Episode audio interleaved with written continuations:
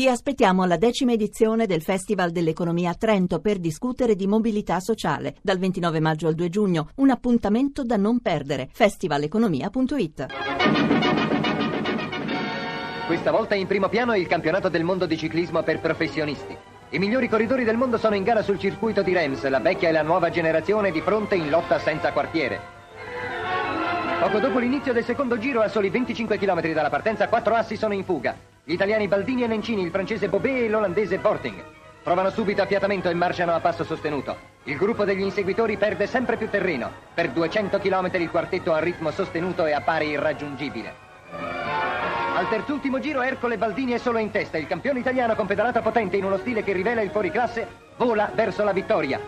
Sono una marcia trionfale questi ultimi 50 km. Una marcia ubriacante sulle strade dello Champagne.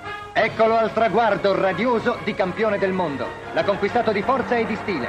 La folla ha trovato il suo idolo in questo forte e sano ragazzo romagnolo. Un asso fra gli assi.